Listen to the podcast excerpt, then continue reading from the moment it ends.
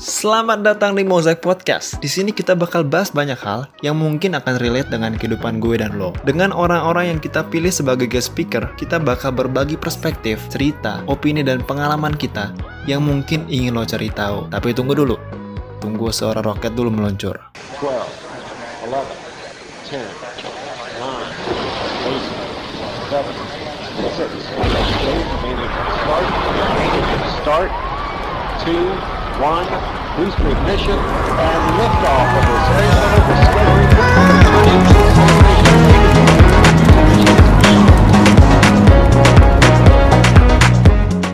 So, stay tuned and enjoy.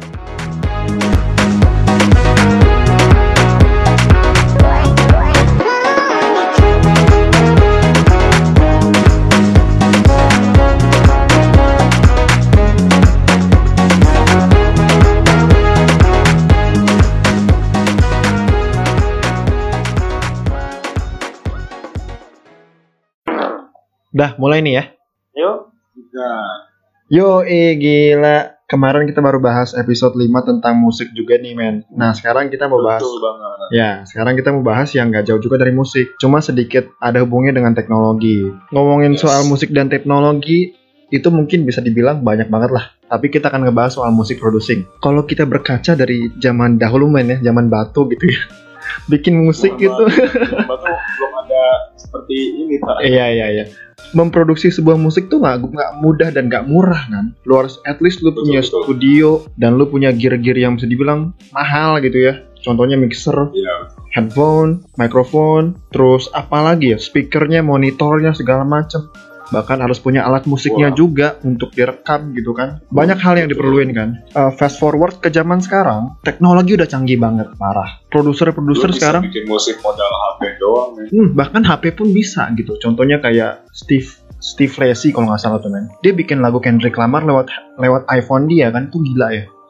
Terus laptop juga kebanyakan sih masih mostly di PC ya bikinnya ya gitu. Nah ngomongin hal ini nih men, kita kedatangan tamu yang bisa dibilang pekerjaannya tuh ada hubungannya dengan musik producing lah ya. Dia punya pekerjaan yang bekerja di satu perusahaan. Perlu disebut nggak perusahaannya? Nggak usah lah ya. Yang pekerjaannya itu membuat musik-musik seperti itu untuk jadi iklan segala macam ya. Dan yang gua tahu nih denger-dengar orang ini adalah produser dari lagu-lagu lu ya men ya. Iya betul banget pak. Ah. Dan temen yang dengar gua ada nanti akan ada EP extended play gitu mini album dan salah satunya produsernya dia nih men. Hmm, wow mantap lah. Ya udah kita langsung kenalin aja kali men ya. Jadi Langsung bapak, aja. jadi bapak ini siapa sih? Bapak Pablo. Nah, Ah, santuy. Ah, santuy. Oke. Santuy banget nih Pak Pablo ini. panggil aja Michael Audi Michael Audi, aka Lazy Pablo Lazy Pablo. Gile. Cerita dikit dong kenapa namanya bisa Lazy Pablo? wah panjang itu pak Dikit aja makanya dikit, jangan panjang, dikit. Mm-mm. sebenarnya eh, intinya itu sebenarnya panggilan dari bokap sih sebenarnya bokap gue dari kecil Hmm. manggil gue Pablo Oh iya iya. nggak tahu kenapa gitu kan selalu manggil gue Pablo dan dulu tuh gue dulu tuh gue kan ini sebenarnya waktu SMP SMA tuh gue main basket kan dan dia tuh nyuruh kayak eh, dulu tuh gue kalau di tim sekolah tuh pakai jersey gue tuh pengennya nama gue Pablo gitu gue gak mau mau gue pakai nama Pablo dulu Oke. terus akhirnya ya udah sampai akhirnya gue main musik disuruh gue bikin Elias kan bikin Elias Alter ego ya men ya. hmm. terus bokap gue nyuruh pakai nama Pablo cuman gue gak pernah mau sampai akhirnya bokap gue udah gak ada ya udahlah dia pengen bilang gue pakai Pablo ya udah gue pakai itu nama ya Jadi kayak nama warisan buat lu ya, Pablo tuh. hmm, hmm, sih sebenarnya karena menurut gue Lazy Pablo tuh sebenarnya rada aneh sih nama nama yang lumayan aneh cuman karena itu adalah nama yang diturunkan dari bokap gue ya sudahlah Hmm. Lazy-nya karena Anda karena gue malas Ah, bener tebakan saya ternyata. Karena Anda malas, makanya Lazy Pablo luar biasa, gila-gila. Eh men, coba dong. Itu aja teman-teman. ya Iya, oke. ya Thank you udah denger sampai sini. Gue belajar banyak sini parah. Gue belajar banyak banget gila. Wah. Eh serius serius serius. Lanjut lanjut. Oke oke. pokoknya pokoknya maksudnya poin dan intisari dari obrolan kita hari ini intinya gue males udah gitu doang Luar biasa, mantap. Emang insight yang didapat dari podcast kali ini sangat banyak. di balik kemalasan di balik kemalasan lu men lu malah justru banyak mendapatkan sebuah inspirasi lu, pak Iya, malah menciptakan karya ya bisa dibilang ya. iya pokoknya intinya adalah bener bener kata bokap gue gue adalah orang paling malas di dunia kata bokap. Hmm. saking malesnya gue dari kecil gue berpikir untuk gue nggak mau kerja men oke gue Buset. nggak mau sekolah atau kuliah tinggi tinggi nggak mau gue gue malas dengan akhirnya gue berpikir gimana caranya gue mendapatkan uang melakukan sesuatu yang gue suka adalah dan kebetulan yang gue suka itu dari kecil adalah musik Oke. Jadi gue males nih, saking malesnya gue, gue mikir gimana caranya gue nggak mau mikir nih, gue nggak mau mikir panjang-panjang, gue nggak kepala panjang-panjang, udah gini aja lah. Gue jago dalam hal musik, gue dibayar sama orang, udah gitu doang. Hmm. dan itu pun terrealisasi- terrealisasikan ya gue nggak bilang gue jago sih. Gue nggak bilang gue jago dalam musik, gue nggak bilang gue paling ahli. Tapi dengan mindset gue dari kecil gue males dan gue hanya ingin main musik dan dibayar, alhamdulillah itu mengikuti gue sekarang. Wow. Major lu apa main musik apa? Alat musik yang lu mainin? Hmm, nggak ada. Oh, males oke. Iya bener. Males. Gile, gile bisa gitu ya. Makanya larinya ke musik producing ya. Enggak sih sebenarnya ya Gimana, kalau gimana? untuk alat musik ya, gue gue ngerti general lah semuanya ya Hmm, hmm, hmm. cara mainkannya atau gimana gimana untuk itu dijadikan sebuah arang atau komposisi gue gue ngerti cuman Oke, gue nggak bilang gue main semuanya maksudnya gue nggak bilang gue jago gue hanya ngerti oke. cuman tidak ada satu alat musik khusus yang gue pegang kecuali buat kan maksud gue piano itu kan emang harus harus bisa ya lo sebagai produser tuh harus bisa megang piano gitu kan Iya, karena kan piano kan belajar kunci gitu kan Iya. kecuali kecuali piano Hmm. cuman ya gue lebih berfokus di music product mu- music product music producing sama sound engineering sama sound designing Oh, terus lu bikin musik gitu men? Berarti sekarang pakai PC juga ya? Uh, di workstation lu nih di tempat lu kerja, itu lu pakai PC, pakai apa laptop atau pakai HP doang? Atau pakai tablet atau apa pun gitu? Lu pakai apa? gue pakai laptop sih karena kalau kalian ngeliat kayak misalnya kalau kalian ngeliat kayak di YouTube atau kayak misalnya kalian ngeliat kayak di iklan atau di mana lah ya pakai HP atau pakai tablet itu sebenarnya itu hanya iklan ya itu maksud gue tuh kayak kalau lihat produser siapa nih oh gue bikin lagu nih cuma pakai HP itu sebenarnya cuma iklan aplikasi tersebut atau cuma untuk gimmickan acara aja cuman Oh, eh go to-nya kan zaman sekarang adalah laptop yang memiliki RAM yang kapasitas cukup sudah itu itu sebenarnya. iya iya, Hmm. iya iya. Jadi sebenarnya kalau selama bilang, ini kita selama ini kita ditipu iklan gitu Wah kurang ajar sih. cuman gue nggak bilang gue nggak bilang nggak bisa ya bisa sebenarnya. Lo bikin Iya. apa? Iya iya. bikin lagu dari HP itu bisa, cuma Ya. gue ya itu bukan standar produksi internasional. Oke iya iya. Wow bener sih. Lu pakai aplikasi apa men? Ableton. Gue pakai Ableton sama hmm, Pro Tools. Ableton aja lah. Mixcraft. Satu lagi, satu lagi rahasia lah ya. Oh. rahasia perusahaan ya pak ya Nggak nggak bercanda bercanda gue pakai Ableton sama Pro Tools. Oh Pro Tools. Oke oke oke. Hmm. Kirain pakainya Logic Pro X. Bodoh. Enggak, karena karena gue nggak pakai Mac kan sebenarnya. Oke. Karena maksud gue ini kan ini kan kalau misalkan kalau lu tahu komunitas produser nih, ini kan banyak perdebatan nih kayak software mana yang paling bagus gitu. Oh iya Kayak- benar.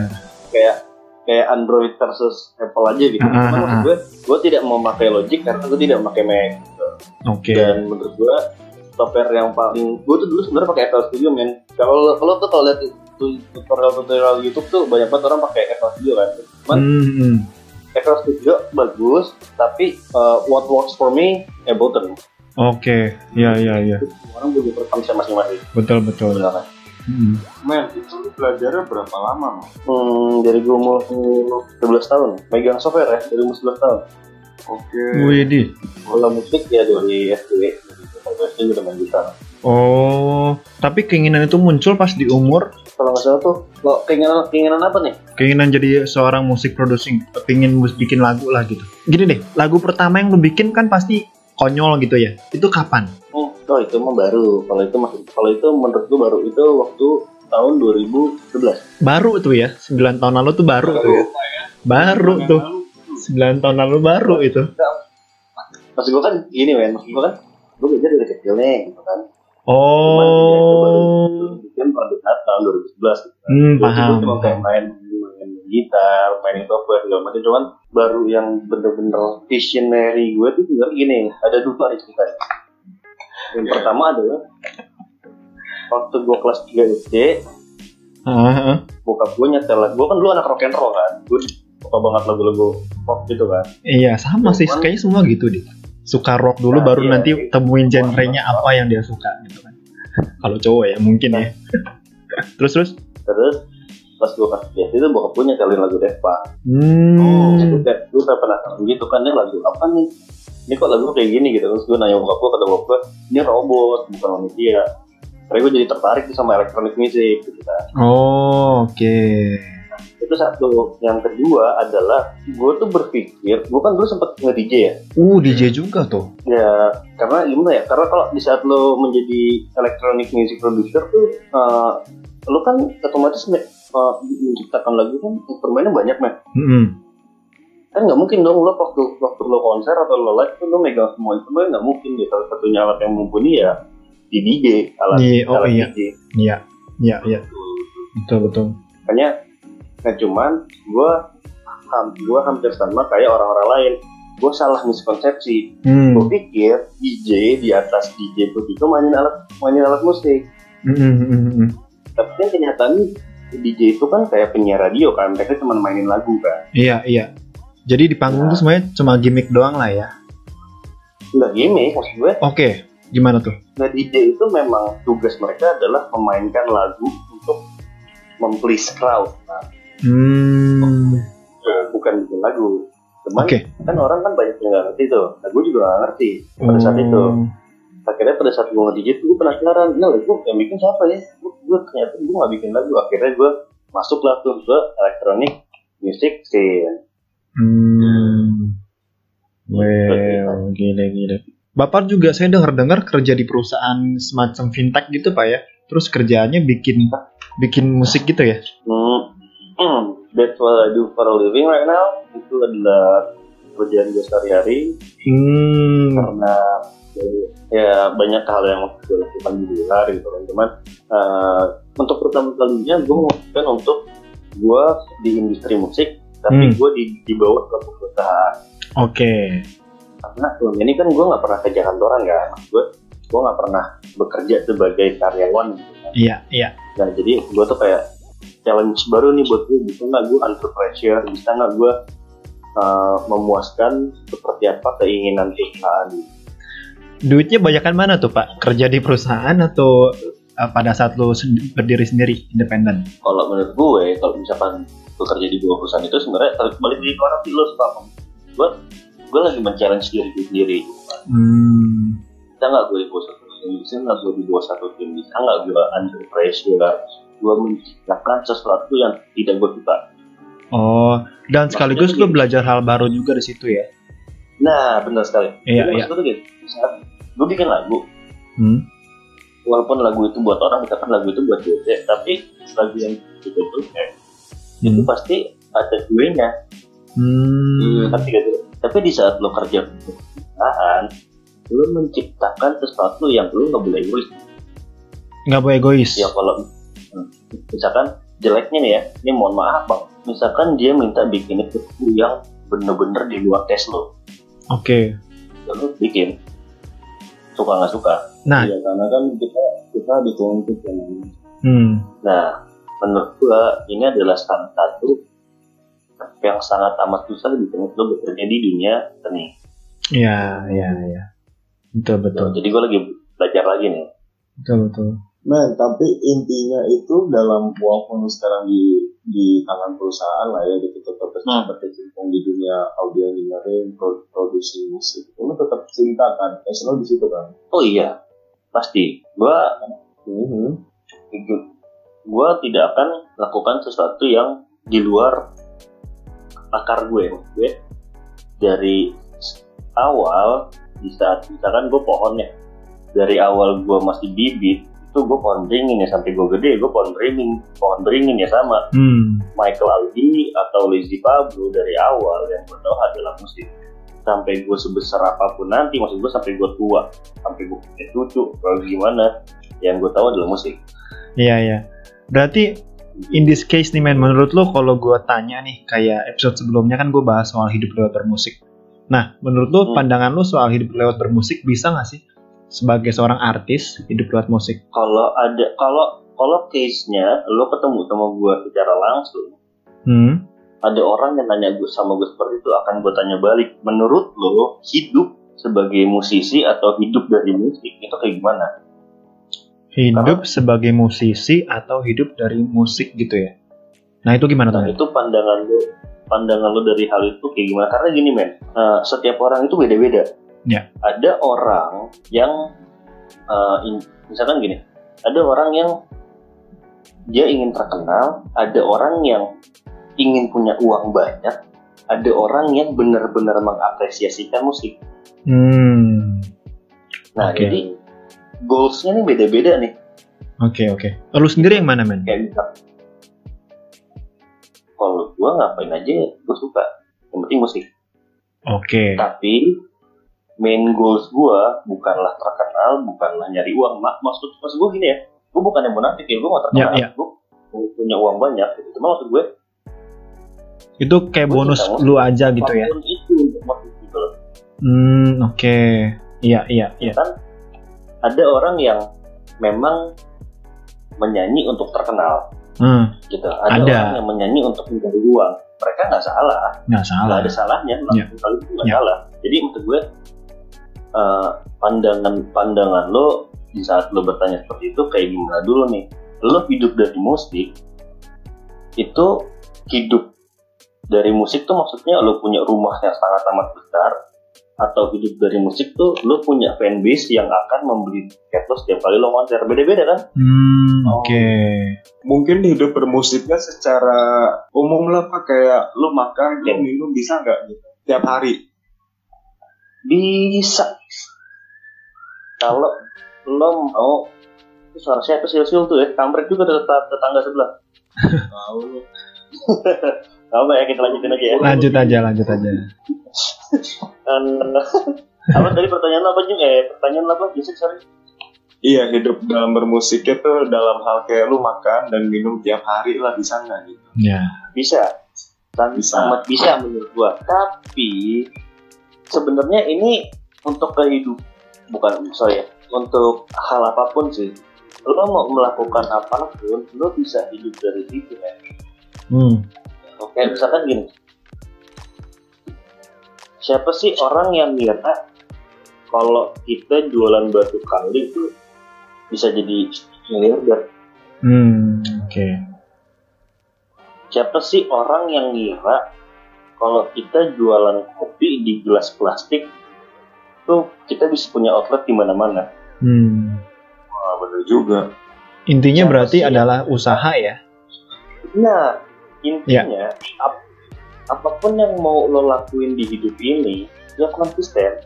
Konsisten, setuju. Iya. Perbedaannya adalah konsisten. Iya. Gitu aja sih. Jadi kalau kayak misalkan kayak gue pengen jualan lagu gue nih, Hmm.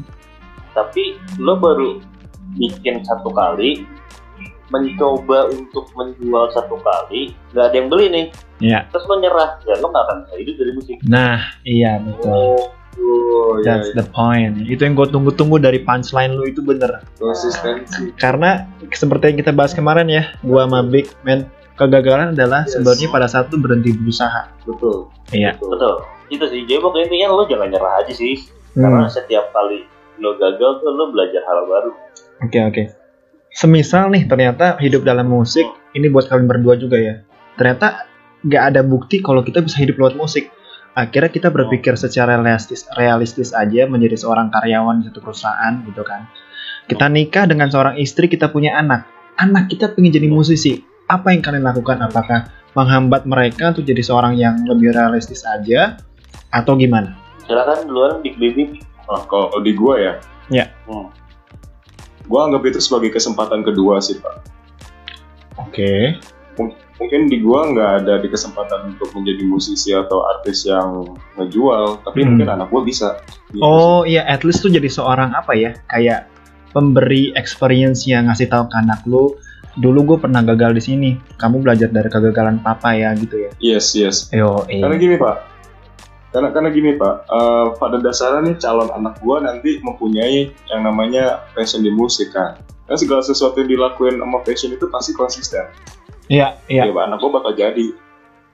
Tapi nggak nggak sedikit loh pak di luar sana tuh banyak orang yang tadinya musisi nih cuma karena mungkin kegagalan yang mereka apa alami gitu ya akhirnya mereka ngerasa udah nggak bisa hidup lewat musik mereka malah berpikir seperti itu kan. Itu banyak loh yang kayak gitu. Hmm. Gitu. Iya iya. Tapi keren gue suka perspektif lu man kalau bapak Pablo gimana pak? Bapak Michael Audi. Untung bukan BMW ya. kalau seandainya gua gagal dalam hidup dari musik, Hmm, tapi tiba-tiba kita gue punya anak, anak gue ingin hidup dari musik. Iya. Eh, apa pun case-nya, bahkan jika dia bilang dia ingin jadi Superman, gue akan bilang jangan pernah ada siapa pun yang bilang sama kamu kalau kamu nggak bisa. Bahkan kalau itu adalah Damn. apa pun sekali. yes sir Wow. Damn. betul banget aduh aku meleleh aku meleleh Ya, men, karena gimana gimana yang diajarin sama almarhum bokap gue. Iya. Oke. Kalau, kalau lu nanya sama gue siapa orang paling berpengaruh dalam hidup gue, bokap gue pasti. Karena gini, hmm.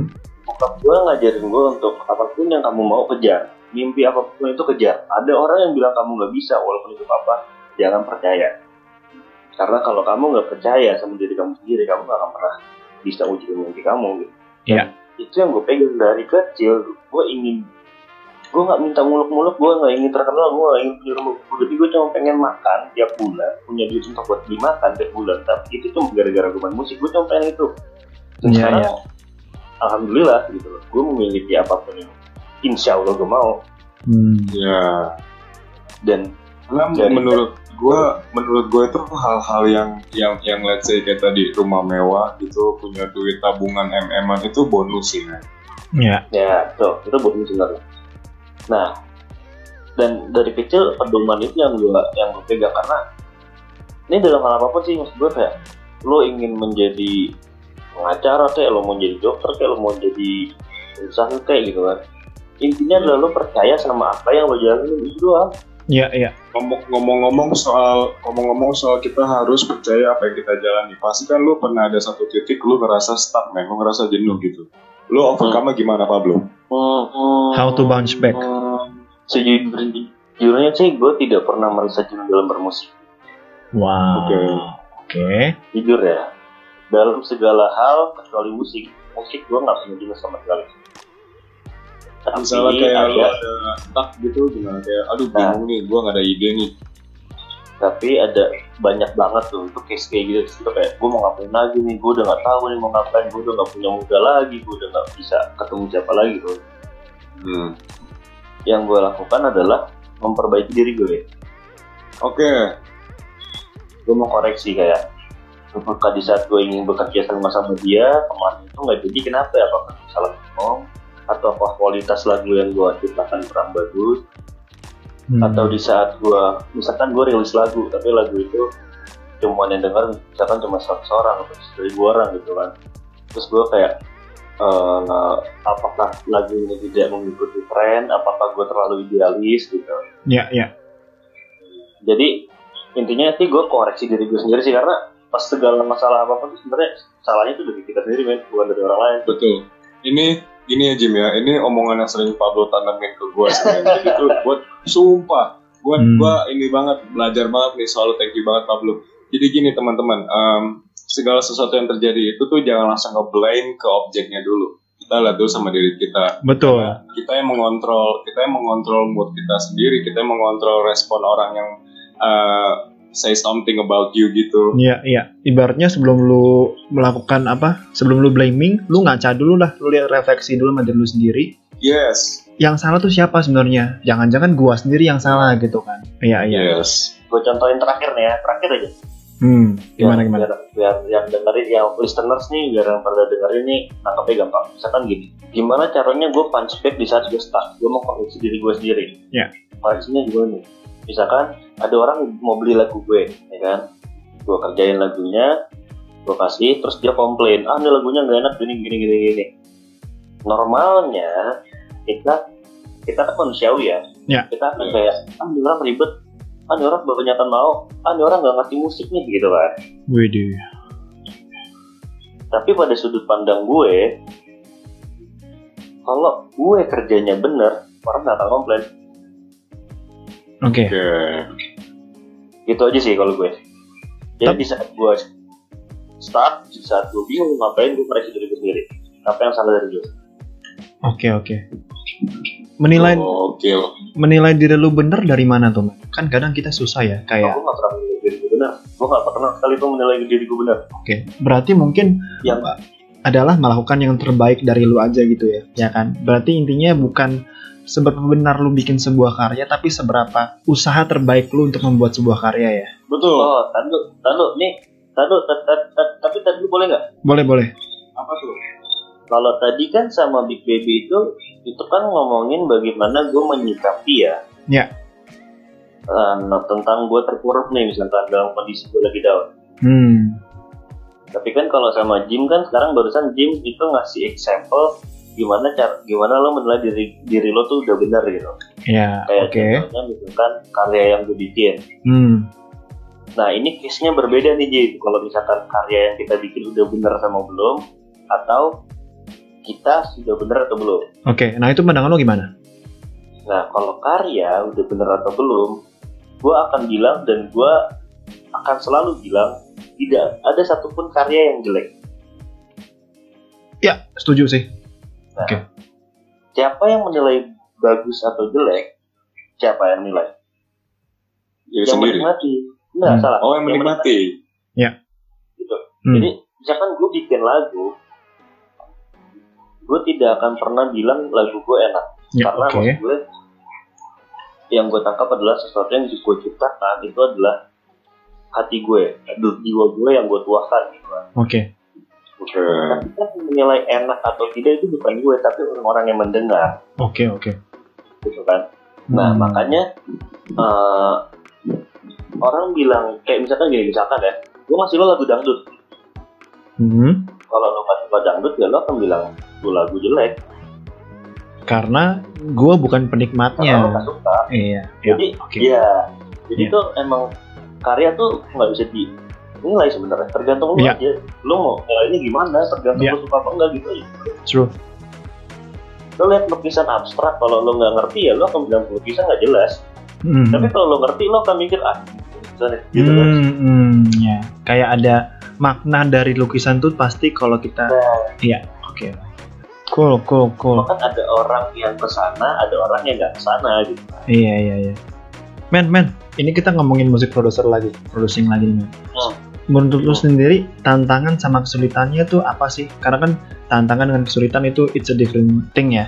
Tantangan itu sebenarnya kalau di dunia entertainment ya, karena Hmm. kan gue kan sekarang kan mau fokuskan ke entertainment ya ke semua ya nggak cuma Iya. ke musik, cuman gue um, mainnya di musik gitu. Hmm. Kalau di dunia entertainment, tantangan terbesarnya adalah setiap tahun itu berubah men. Hmm, maksudnya apa? Setiap, Tren musiknya ya? dan setiap dekade, nah ya, dan setiap Oke. dekade juga berubah kayak gitu kan. 2013-2015 tuh kan booming banget tuh kayak Martin Garrix, David Guetta. Oh iya. gitu. Iya, iya, iya, iya. betul, betul. Wave-nya udah berubah ya. Nah, Hmm. terus tiba-tiba setelah itu 2016, 2017, 2018 Step, itu step. naik lagi pop. Oh iya, Kenapa? Oh iya, pop, bentar betul. Terus, terus Ya, nah baru tuh 2018 ke sini hip hop. hip hop, ya. Iya. Parah hip hop lagi naik daun banget sih. Nah, tantangannya tuh kan kayak gitu sebenarnya kayak itu bukan tantangan sih itu sebenarnya kayak cycle yang muter-muter. Hmm, hmm. Cuman setiap kali kita ketemu lagi udah berubah, udah berubah total. Oke. Nah, Jadi- sama kayak di bidang entertainment tuh juga gitu men. Hmm. Kayak misalkan tahun 2000-an yang ngetop tuh radio sekarang tahun 2010-an yang ngetop tuh video gitu aja sebenarnya Hmm, tantangan terbesar tuh itu setiap oke. kali tiap tahun itu selalu berubah apa yang lagi ngetren dan kita harus ikut berevolusi Oke, beradaptasinya berarti ya. nah betul Oke, oke. Damn, bro. Kalau gitu Mau nanya kesulitannya dong, boleh, boleh. mau nanya dong. Sebelum gue masuk ke pertanyaan selanjutnya nih. Ah, ah, ah, Pablo, standar keenakan dalam musik menurut lo gimana? Hmm, boleh. standar keenakan susah sih men Iya maksudnya nih. ya, Selera sih ya, ini ngomongin selera. soal selera ya. Gak apa, selera lu kayak gimana sih, men? yes itu itu ngomongin Ya, selera ya. sebenarnya Hmm. kalau selera kan gue sebenarnya gue sebenarnya anak British men Oke. Tapi kalau lo lihat di HP gue tuh isinya tuh Skrillex semua nggak dubstep Wih deh. Ya, ini anak Jadi mau ya. dubstep banget, Pak. jadi ya intinya tapi tapi gue dengerin semua lagu bahkan kayak Dewa 19 kayak Padi Iya. gitu gue dengerin Iya. Iya. jadi sebenarnya kalau enak atau tidak balik lagi ke taste kita masing-masing tapi Hmm. ini fun fact nih gue punya fun fact Apa tuh? Setelah gue mengerti advanced music production gue tidak bisa menikmati musik lagi men What do you mean, man? maksud gue gue tidak bisa menikmati musik secara manusia pada umumnya kayak misalkan dulu waktu gue waktu masih kecil tuh bokap gue tuh ngajak gue ke konser Linkin Park di Jakarta tuh Oke. itu tuh itu tuh masih inget banget gue teriak-teriak gue ikut lompatan gitu kan sekarang kalau lo ngajak gue ke konser atau ke EDM rave party atau ke mana lah Hmm. itu tuh yang gue pikirin tuh gini gue kalau denger lagu yang gue pikirin tuh gini men ini cara bikinnya gimana ya Ah. Otak matematikanya keluar ya. iya Ini yang diisi kepala musik produser tuh ini sebenarnya. Lo jangan tanya sama gue lagu enak apa enggak lagu susah apa enggak Oke. Iya, iya. Oke, oke. Terus kalau kalau di di bidang gua ya di hip hop ya as a, as a rappernya ya gua denger lagu rap yang gua dengerin itu selain beat ya itu pak liriknya Hmm. Ya, iya, iya Iya. sih secara tidak sadar sih Iya, iya, iya. Sebenarnya itu hal yang normal juga ya. Gue kan bisa dibilang major gue drum. Kalau gue lihat orang di panggung main musik, gue pun lebih domin mendengar drum dibanding vokalnya Iya, atau musik iya. yang lain gitu. Betul, Lo- betul, lo betul. tuh udah beda aja pandangan lo tuh udah beda Oke. is it oke. is it a bad thing or is it a good thing man Pablo Hmm, I'm gonna say it's a it's, it's a good thing actually karena Oke.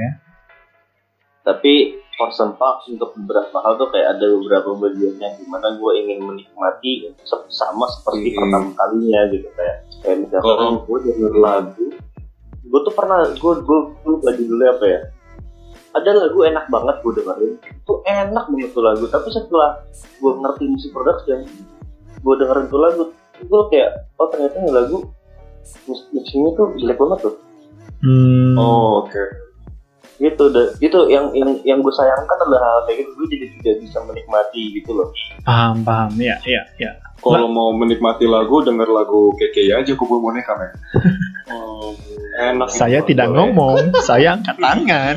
Saya tidak ngomong ya. bercanda apa bercandain Aduh. Nah, lo bercanda apa bercandain, men? ini dua-duanya masuk aduh, aduh. Eh, Bapak Pablo kembali ke pertanyaan saya nih Pak. Jadi intinya pertanyaannya itu bagaimana tips-tipsnya sih? Karena kalau ngomongin soal jalan doang kan kayaknya itu hal yang basic ya. Tapi gimana seorang tuh bisa belajar dari kegagalan-kegagalan lo atau kesulitan-kesulitan lo gitu. Tadi kan tantangan udah, sekarang kesulitannya apa gitu. Itu kan it- it's a different different thing kan. ini ini tahun berapa sih 2020 Ya. taruhlah gue taruhlah. Ya gue belajar musik dari tahun misalkan 2005 misalkan. Hmm, misalkan ya berarti udah berapa tahun tuh? 15. 15 tahun. Kalau mindset gue ah gue udah 15 tahun di musik gue nggak terkenal gue nggak gue nggak jadi artis besar gue nggak go internasional gue nggak menang Grammy Award kalau mindset gue seperti itu gue udahan. Oke. tapi yang gue lihat adalah ini menurut gue suatu kesulitan gue Hmm, nengok ke belakang 15 tahun yang lalu hmm, gue seperti apa dan sekarang gue seperti apa Oke. letting go adalah suatu kesulitan. Kayak gue melepaskan ini adalah kesulitan, tidak melepaskan ini adalah suatu kesulitan juga Mm, mm, mm. gitu. Dan tapi gue sukanya gini men. Ini kalau orang-orang yang merasa mereka eh, jalan mereka masih jauh atau menurut mereka mereka tidak ke mana-mana hanya berlari di tempat. Menurut mereka dunia musik tidak menjanjikan apa-apa dan entertainment itu hanya bullshit gitu kan. Mm. gue kasih tahu satu hal sama kalian semua. Tiga tahun yang lalu sorry tiga tiga sampai lima tahun yang lalu ada orang yang bilang sama gue cuma lo main musik. Lo nggak akan ke mana-mana. Tidak akan bisa memberikan lo makan tidak akan bisa membelikan barang apa yang lo mau. Oke. kalau gue ketemu lagi sama tuh orang gue akan kasih tahu sama tuh orang gue melakukan sesuatu yang sangat amat gue cintai. Ini hobi gue hobi gue menjadikan ini hobi gue gue jadikan profesi. Dan kalau lo ngeliat gue dari atas sampai bawah apa isi rumah gue semuanya dari musik men. Dan ya, ya, betul, ya, ya. Dan itu dan menurut gue itu ada suatu kesulitan ya. Maksud gue gue bertahan di sini ada suatu kesulitan. Menerima cercaan dan makian orang itu adalah suatu kesulitan. Tapi yang gue lakukan sekarang adalah ada orang yang bertanya gue jawab. Kalau gue tidak tahu gue, gue bertanya. Jadi kita saling bantu aja di dunia musik. Balik lagi ke yang Hmm, tadi men ya, konsisten dan Hmm. berusaha terus ya. Iya. Dan ini ini masih berkesinambungan sama pertanyaan lo nih. Kalau kalian ada yang merasa kesulitan di luar sana di dunia musik, kalian ketemu sama sesama pekerja musik, kalian kesulitan, tapi pekerja musik itu nggak mau bantu kalian. Kayaknya Bukan musisi ya, ya. Kalau gue kalau gue jadi lo sih ya, kalau gue jadi orang itu sih ya, ada sama-sama pekerja musik yang lagi kesulitan ya gue akan melakukan apa yang terbaik yang bisa dilakukan gitu. Hmm. Karena kita nggak bisa ngapa-ngapain ya udah rame-rame men. Kita harus saling bantu, saling bantu membantu di dunia musik. Iya, iya, iya. Iya, iya. Wah, gokil. Gue pernah ngomong ke Jose kayak gini nih kalau Jose masih ingat. Jangan terlalu banyak meminta tolong sama orang lain, tapi memperbanyak menolong orang lain. Kayak misalkan, kalau lo tahu gue kesulitan, lo nggak usah nanya, lo bantuin aja. Hmm. nanti akan ada kalau gue sama temen itu misalkan gue sama si A. Ngelihat Jose kesulitan gue sama si A akan bantuin berarti kan timbal balik lebih besar. Iya, gue masih ingat dengan banget jadi kalau lo punya kesulitan dan lo merasa sendirian berarti lo belum membuka dunia lo. Banyak orang di luar sana di dunia musik yang akan membantu lo. Karena yang gue tahu sih ya seniman saling bantu membantu sih. Yang gue tahu ya kalau Iya, nggak bantu membantu ya nggak tahu dah tuh Ini gue mau cerita dikit ya, menyangkut tadi kata terakhir Pablo, seniman itu saling bantu membantu. Kalau in case di dalam hip hop sini kan gue baru masuk skena nih, teman-teman yang denger juga. Skena itu semacam komunitas lah di lokal gitu, di hip hop lokal Jakarta. Nah, gue baru tahun kemarin ikut ada lomba dan di situ pun memang gue eh, kalah, tapi udah tuh gue nggak ada yang namanya ngobrol-ngobrol after party lah saya gitu kan. Nah, setelah gue dikontak lagi, gue datang dan bener kata Pablo men, eh bantu gue dong, gue ada ini nih, suara lu cocok di lagu gue yang ini kayak gitu gitu gitu. Hmm. Ya bener itu, karena karena ya visi kita sama, misi kita sama di dalam di dalam di gue ya misalnya di dalam hip hop gitu kita kita sama semua men gitu. Bedanya adalah keunikan masing-masing yang mungkin bisa eh, membantu gitu lah, mengisi part lo gitu. Susah banget gue ngomongnya anjing. Iya, iya, paham, paham, paham. men. Dia paham lah ya. Hmm. Eh kita udah deket-deket eh, ujung-ujung section of the podcast nih. Gue sedikit ada opening, Oh. ada opening buat bapak bapak Pablo. Menurut lu nih gimana Oh. men? Gue sih berpikir kalau zaman dulu itu kan lagu harus kita beli dulu nih baru bisa kita dengerin dan kita nikmatin. Plus usaha membuat sebuah lagu kan kayaknya nggak begitu mudah dan bukan hal yang murah juga ya. Terus pernah nggak sih lu Oh. berpikir sebagai musik produser kalau adanya teknologi ini nih malah membuat karya tuh jadi seolah terasa murah. Eh, maksudnya harga jualnya murah, nilainya bahkan jadi kayak eh, kayak lebih kecil dibanding karya-karya musik kayak zaman-zaman dulu kan. Mungkin kalau lu tahu, Malah Queen, malah malah sampai macam. gratis ya. iya bahkan iya sampai bener sampai kayak lagu lo-fi yang no copyright ada, lagu jazz yang no copyright juga ada di YouTube tuh banyak banget gitu. Segitunya. Nah, menurut lu gimana men soal pandangan ini? Apakah keadaan teknologi itu malah membuat malah menjadi apa ya? Distraction eh bukan disruption untuk dunia sebuah uh, karya permusikan permusikan apa pun itu. Pertama-tama, Mari kita panjatkan doa dulu. Aduh, oke oke. Gimana gimana gimana? ini ini quick ini quick answer ya. Hmm, Nah, gue akan ngasih beberapa quick answer. nih. Pertama-tama, nggak ada yang namanya lagu no copyright. Oh, oke. Hmm. Kalian di luar sana yang berpikiran kalian bukan itu terus ada lagu no copyright. Lo pakai tuh lagu, lo dapat duit ratusan juta. Itu orang yang bikin tuh lagu pasti bakal nuntut percaya deh. Mu. Oh, lagu copyright. I see. Ah, oh ya, gua paham.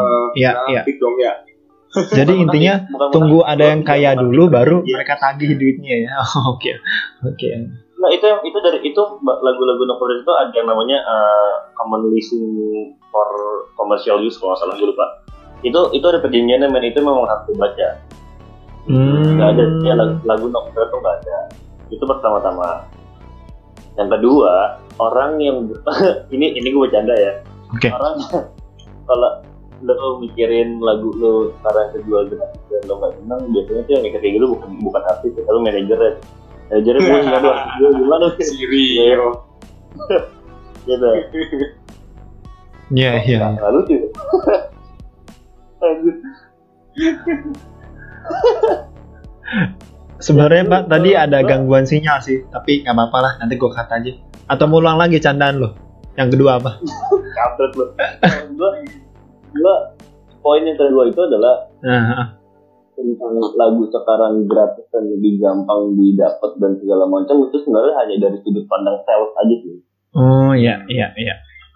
Oke. gitu kan nah tapi menurut gue sekarang dengan adanya You- YouTube dengan adanya TikTok bahkan dan banyak sekali platform-platform yang sedang berke- berkembang dan semakin gila menurut gue itu sangat amat membantu sangat amat membantu media sangat amat membantu semua orang yang ingin uh, promosi ya uh, menaiki tangga dunia entertainment gitu karena Hmm, ya. karena the game is always changing man gue udah Yeah. bilang sama lo kayak tadi Yeah. dunia entertainment itu selalu berubah setiap Yeah. kita setiap 10 tahun itu selalu berubah True. kalau dulu lo bikin film lo tayangin di bioskop orang beli tiket gitu kan kalau sekarang ya udah di streaming gitu. Kalau hmm, sorry. Kalau dulu lo recording lo tour supaya orang-orang tahu lo siapa. Sekarang orang-orang harus tahu lo siapa baru lo bisa tour. Nah I see. jadi the game is always changing dan gua gua nggak akan bilang ini buruk gua akan bilang teknologi itu ngelumpuhin Ya. karena justru menurut gua teknologi itu mempermudah kita semua dalam segala aspek. Teknologi itu sangat membantu kita. Dan kalau teknologi semakin berkembang dan kita yang ketinggalan itu salah kita. Karena kita tidak bisa berlari bersama teknologi. Ya. iya iya iya iya. Gitu. Jadi teknologi itu nggak bisa nyusul. Kayak kayak sekarang ya lo mau rilis lagu mungkin tinggal upload YouTube gitu. Cuman dulu kan susah gitu. Nah menurut gua itu bukan suatu kekurangan tapi itu adalah suatu kelebihan di mana sekarang semua orang bisa mengekspresikan karya mereka Hmm, betul. Bener-bener. gitu Saya, eh, kalau kalau poin dari pertanyaan lu karya atau dalam atau dalam ketik musik sekarang lebih murah menurut gua tidak menurut gua sekarang bagaimana cara lo untuk membuat musik lo bisa dijual dengan mahal itu challenge-nya Hmm, oke. Dengan menggunakan teknologi juga sih ya. Gitu. dan teknologi ya Iya, ibaratnya kayak semua orang di, di, di dunia ini punya semangka gimana caranya sudah semangka lo paling bagus nah Iya, iya betul. Jadi yang paling ya ibaratnya harus bisa jadi yang paling the best dulu supaya bisa harganya tinggi kan. Mau nggak mau gitu, lu harus bisa kompetitif, bersaing, ya kan Betul. ibaratnya. Gitu Oke, teman-teman, kita udah sampai di ujung podcast nih. Uh, senang banget Yap. hari ini. betul sekali Tapi sangat disayangkan sekali teman-teman. Tadi terjadi sebuah kehambatan, men ya. kehambatan kehambatan Eh, Iya. partner partner bicara kita si bapak Pablo langsung ditelepon oleh bosnya untuk sebuah project gitu men. jadi mau nggak mau lah ya Jadi mau nggak mau dia harus cut juga bareng kita ya. Tapi it's okay. Uh, sebelum Yap. kita tutup kan ada closing statement dari dia nih men. Iya. Jadi dia kirimin closing statement dia lewat rekaman gitu men. Dan setelah gue denger Iya. lo udah denger belum uh, closing statement dia? Sedih sih untuk ujung-ujungnya Pak. Sedih ya, sedih ya. Kenapa? Gimana kalau gimana kalau kita masukin sedikit silakan. lagu-lagu sedih kali men ya? Boleh banget men. Boleh ya? Aduh, oke deh. Oke, oke teman-teman, ini closing statement dari Bapak Pablo. Hmm, apa ya? Closing statement dari gue ya? Gue bingung sih men sebenarnya ngomong apaan.